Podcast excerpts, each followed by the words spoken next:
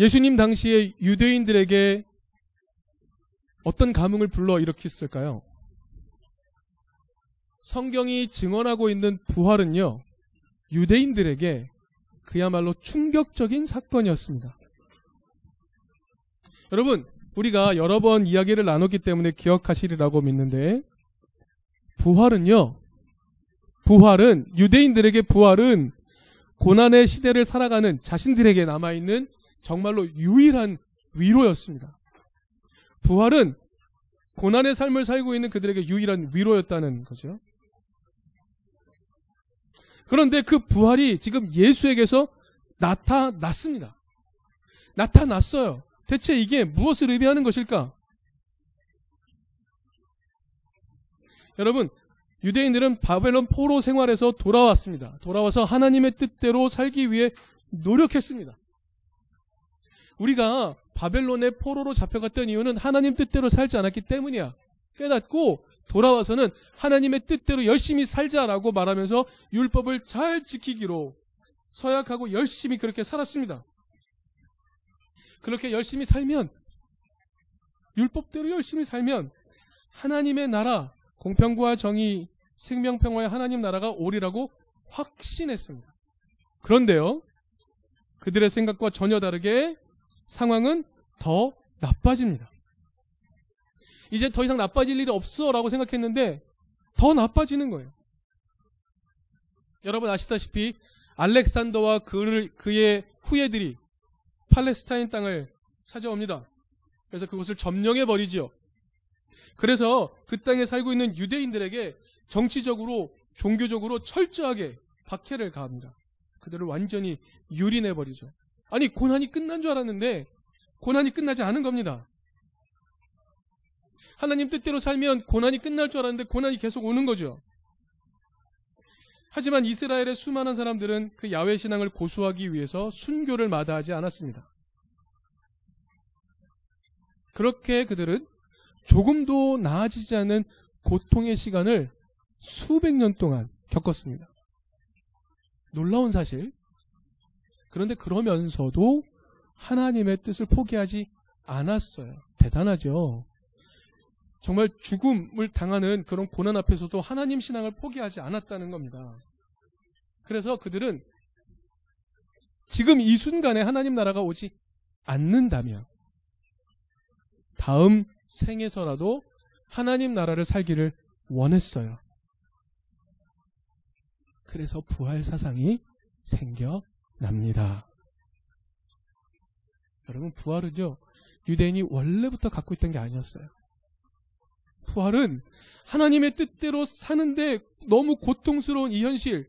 하나님, 내가 하나님 뜻대로 살지만 이 고통을 넘어설 수 없다면 다음 생에서라도 하나님 나라를 살게 해주세요라는 기도하는 마음으로 가졌던 사상이 바로 부활 사상이라는 말입니다. 여러분 여기서 질문 하나 할까요? 여러분, 부활은 의인에게 일어납니까?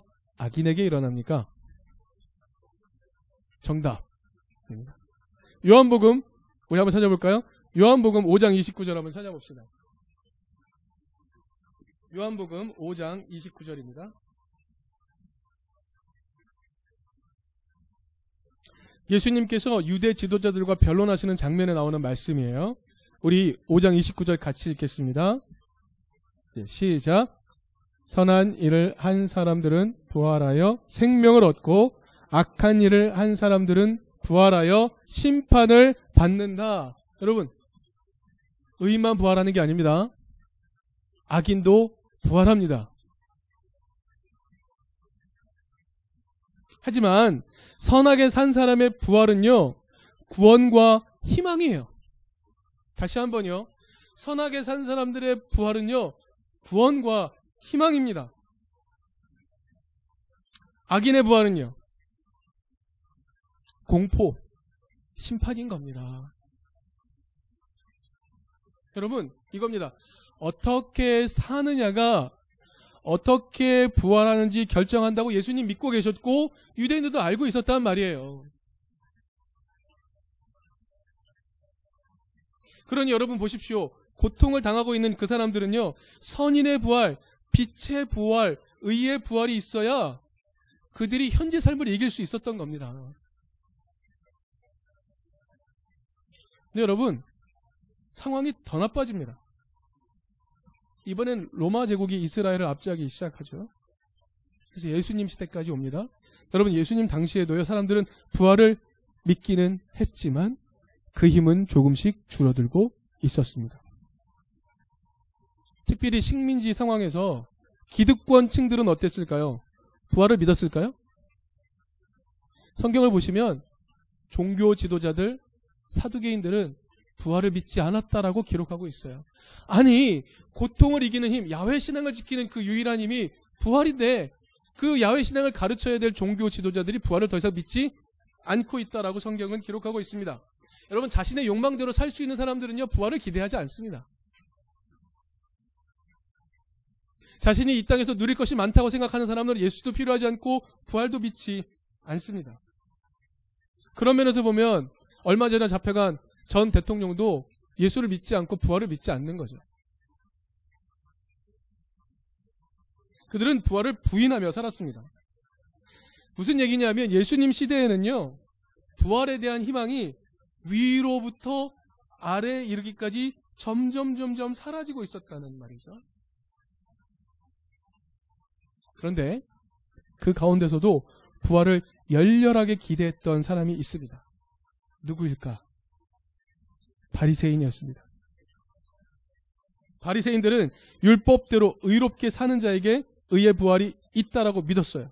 악한 자에게는 저주와 심판의 부활이 있을 거라고 믿었습니다. 근데 이 프레임이 굉장히 중요해요. 여러분 잠깐 예수님의 재판 장면으로 돌아가 볼까요? 예수님이 재판 받으시는 장면으로 돌아가 봅시다. 자, 예수의 삶이 죽음에 합당한 것이라는 판결을 누가 내렸습니까? 예수의 삶은 죽어 마땅한 삶이야라는 판결을 누가 내렸죠? 마태복음에 보면 예수를 잡아간 사람들은 대제사장, 율법학자, 장로들이라고 말합니다.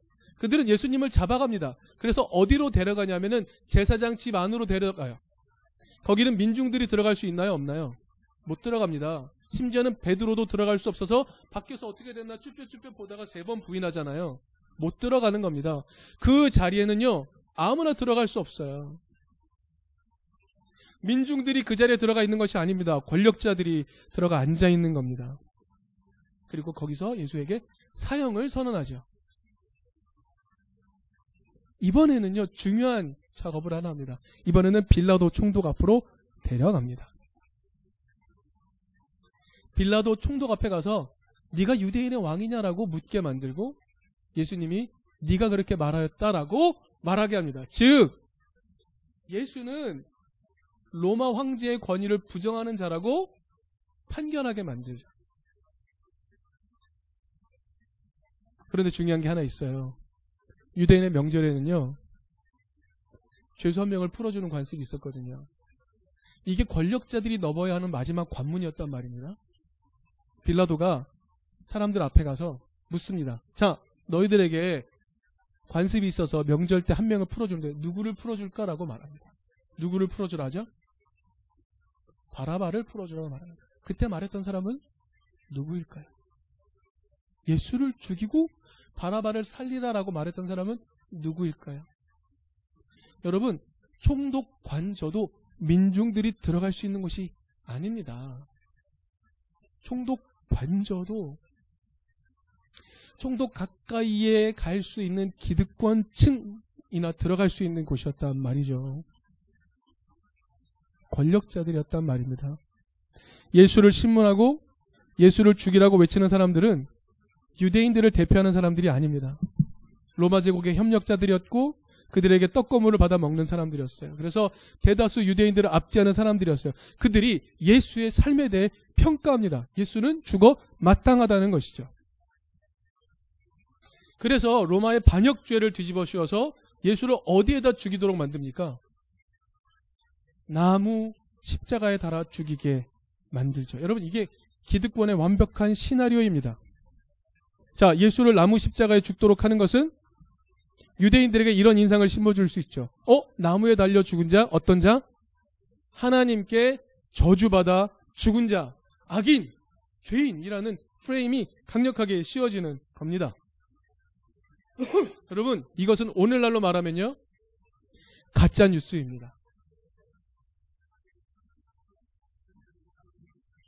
예수의 삶이 하나님의 뜻에 합당하지 않았다는 거죠. 나무 십자가에 달려 죽은 걸 봐라.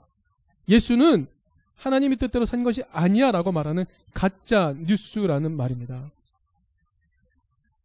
그 가짜 뉴스로 예수를 죽인 겁니다. 여러분, 예수님의 죽음은요, 우리를 위한 죽음으로 생각해 버리면 예수님의 그 죽음의 억울함을 이해할 수가 없습니다.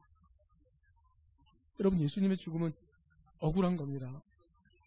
여러분, 예수님이 십자가에서 선언하셨던 일곱 마디 말씀 중에 예수님이 하나님께 토로하시는 장면이 나오죠. 하나님, 억울합니다라는 겁니다. 예수님은 억울하셨어요. 그런데 성경은 자세하게 설명하고 있지 않지만 예수님의 마지막 말씀을 비추어 보면 십자가 위에서 예수님은 하나님과 모종의 대화를 나누셨던 것 같습니다. 아마 예수, 하나님 이렇게 말씀하셨을 거예요. 네가 옳게 살았다는 것을 내가 부활로 증명하마. 말씀하셨을 겁니다. 예수는 하나님이 주실 그 의의 부활을 믿고 죽임을 당하신 거죠. 여러분, 가짜 뉴스에 희생당하는 것 정말 억울한 일입니다. 여러분, 그렇게 누명을 쓰고 죽는 사람이 있죠.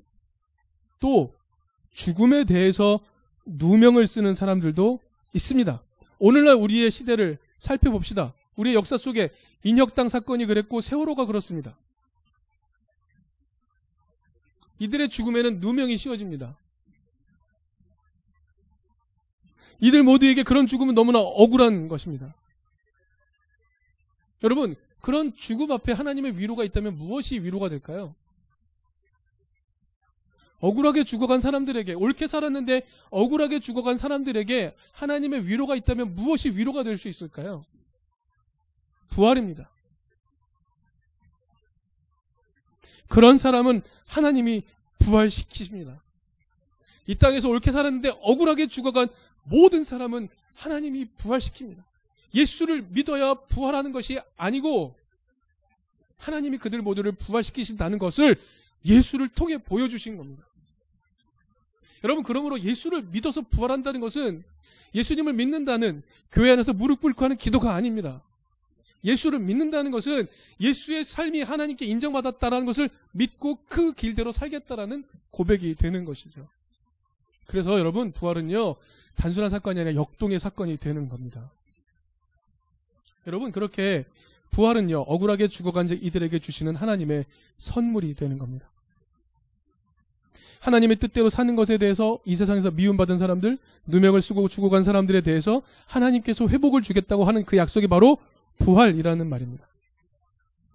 자, 여러분, 죽음까지는요, 악인들의 성공입니다. 근데 하나님 거기서 멈추지 않습니다. 하나님은 의인들을 반드시 부활시키십니다. 괴롭고 고통스럽고 억울하게 죽어간 사람들을 하나님은 반드시 부활시켜 주십니다. 제주 4.3 사건에서 죽어간 희생자들을 하나님은 반드시 부활시키십니다. 5.18 광주 민주항쟁에서 죽어간 사람들을 하나님은 반드시 부활시키십니다. 세월호 희생자들을 하나님은 반드시 부활시키십니다. 그들이 예수 안 믿었으니까 구원받지 못한다고 여러분 그런 말씀하지 마십시오. 하나님은 그런 분이 아닙니다.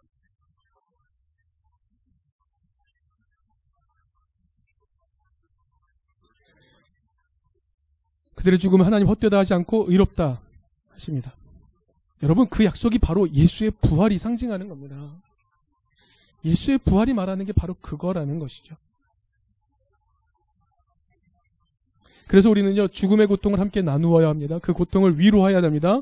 그래서 우리는 예수가 먼저 부활하셨던 그 부활 사건을 얘기해 줘야 되는 거죠. 그래야 부활이 억울하게 죽어간 사람들에게 진짜 위로가 되는 겁니다. 예수도 그렇게 억울하게 죽어가셨지만 하나님이 의롭게 부활시키신다. 그래야 부활이 위로가 되는 겁니다. 여러분 신약 성경에는요. 예수를 죽였던 그 가짜 뉴스에게 뉴스에 철저히 속은 한 사람이 등장합니다. 바로 바울입니다. 바울은요 바리새인이었어요. 바리새인은 어땠다고요? 정결법을 정확히 지켜야 돼. 근데 예수는 자꾸 정결법을 무너뜨립니다. 성전 중요해. 예수는 자꾸 성전을 무너뜨린다고 말합니다.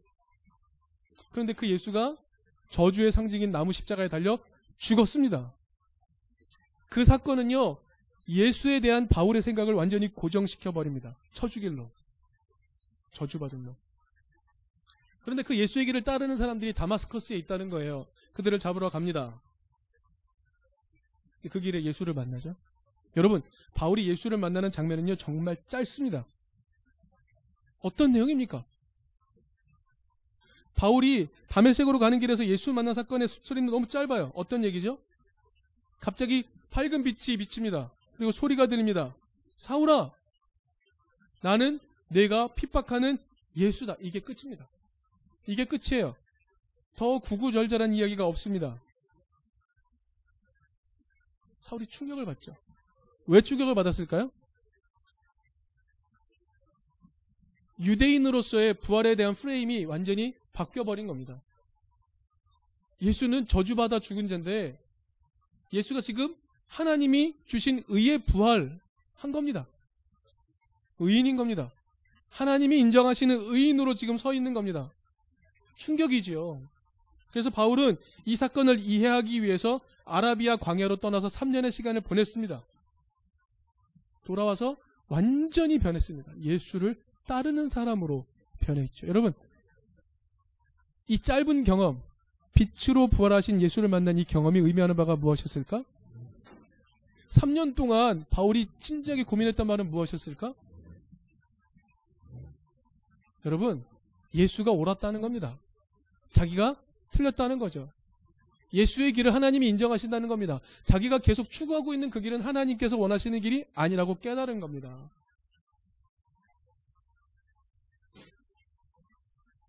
여러분, 바울도 깨달은 그 사실을 우리도 좀 깨달아 봅시다.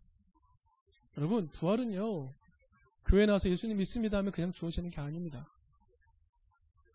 저는 이명박에게 의의 부활이 있을 거라고 믿지 않습니다. 그는 사두개인 같은 자입니다. 부활을 믿지 않는 자입니다. 종교 권력자이지만 부활을 믿지 않는 자들이에요.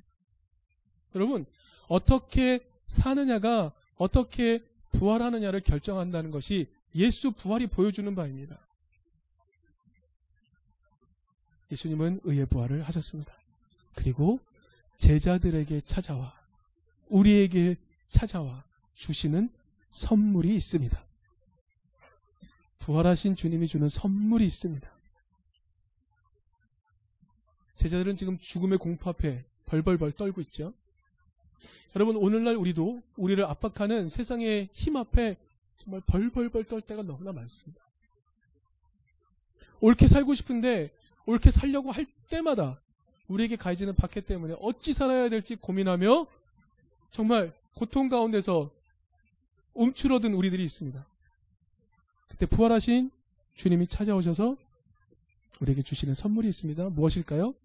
요한복음에 따르면 바로 숨입니다. 숨은 바로 성령입니다. 그 숨은 오늘날 우리를 하나님의 형상으로 살게 하는 힘입니다. 여러분, 숨은 어떤가요? 따뜻합니다. 숨에는요, 온기가 있습니다. 그 온기가 우리의 몸으로 흘러 들어와야 합니다. 여러분, 성령은 불로 표현되기도 하죠. 여러분, 이 불은요, 우리가 뜨거워서 화들짝 놀라는 그런 자극을 말하는 게 아닙니다. 성령의 뜨거움은 공포 속에서 차가워진 이들에게 생명을 불어넣는 온기입니다. 가짜뉴스, 거짓 공포, 그것들이 우리 눈앞에 놓여 있지만 이 순간에 예수님 찾아오셔서 우리에게 숨을 불어넣으십니다. 따뜻한 숨. 여러분, 마음이 따뜻해지는 순간, 내 온몸이 따뜻해지는 순간 어떤 순간입니까? 바로 사랑을 주고 받는 순간입니다. 깨어졌던 관계가 서로 화해를 통해서 눈 녹듯이 녹고 나면 가슴에 따뜻한 마음이 생겨나기 시작합니다. 봄이 오죠? 생명이 옵니다. 여러분, 그 숨의 따뜻함은 나에게 사랑을 베풀어주는 그 옆 사람의 온기를 통해서 느껴집니다. 예수님께서 부활하신 예수님께서 우리에게 찾아오셔서 그 숨을 우리에게 불어 넣으십니다. 그 숨의 힘으로 그 뜨거운 사랑의 힘으로 함께 하나님의 뜻을 구하며 살아가라고 그렇게 하면 하나님이 나처럼 너희들도 반드시 부활시키신다고 말씀해 주십니다. 이게 예수님이 부활의 첫 열매라고 말하는 의미입니다. 예수님은 부활의 첫 번째 열매예요. 여러분 우리는 그 뒤를 따르는 열매들이 되는 겁니다. 여러분 이등교회가 6년을 걸어왔습니다. 여러분 대단하지 않습니까? 6년을 버텨왔어요.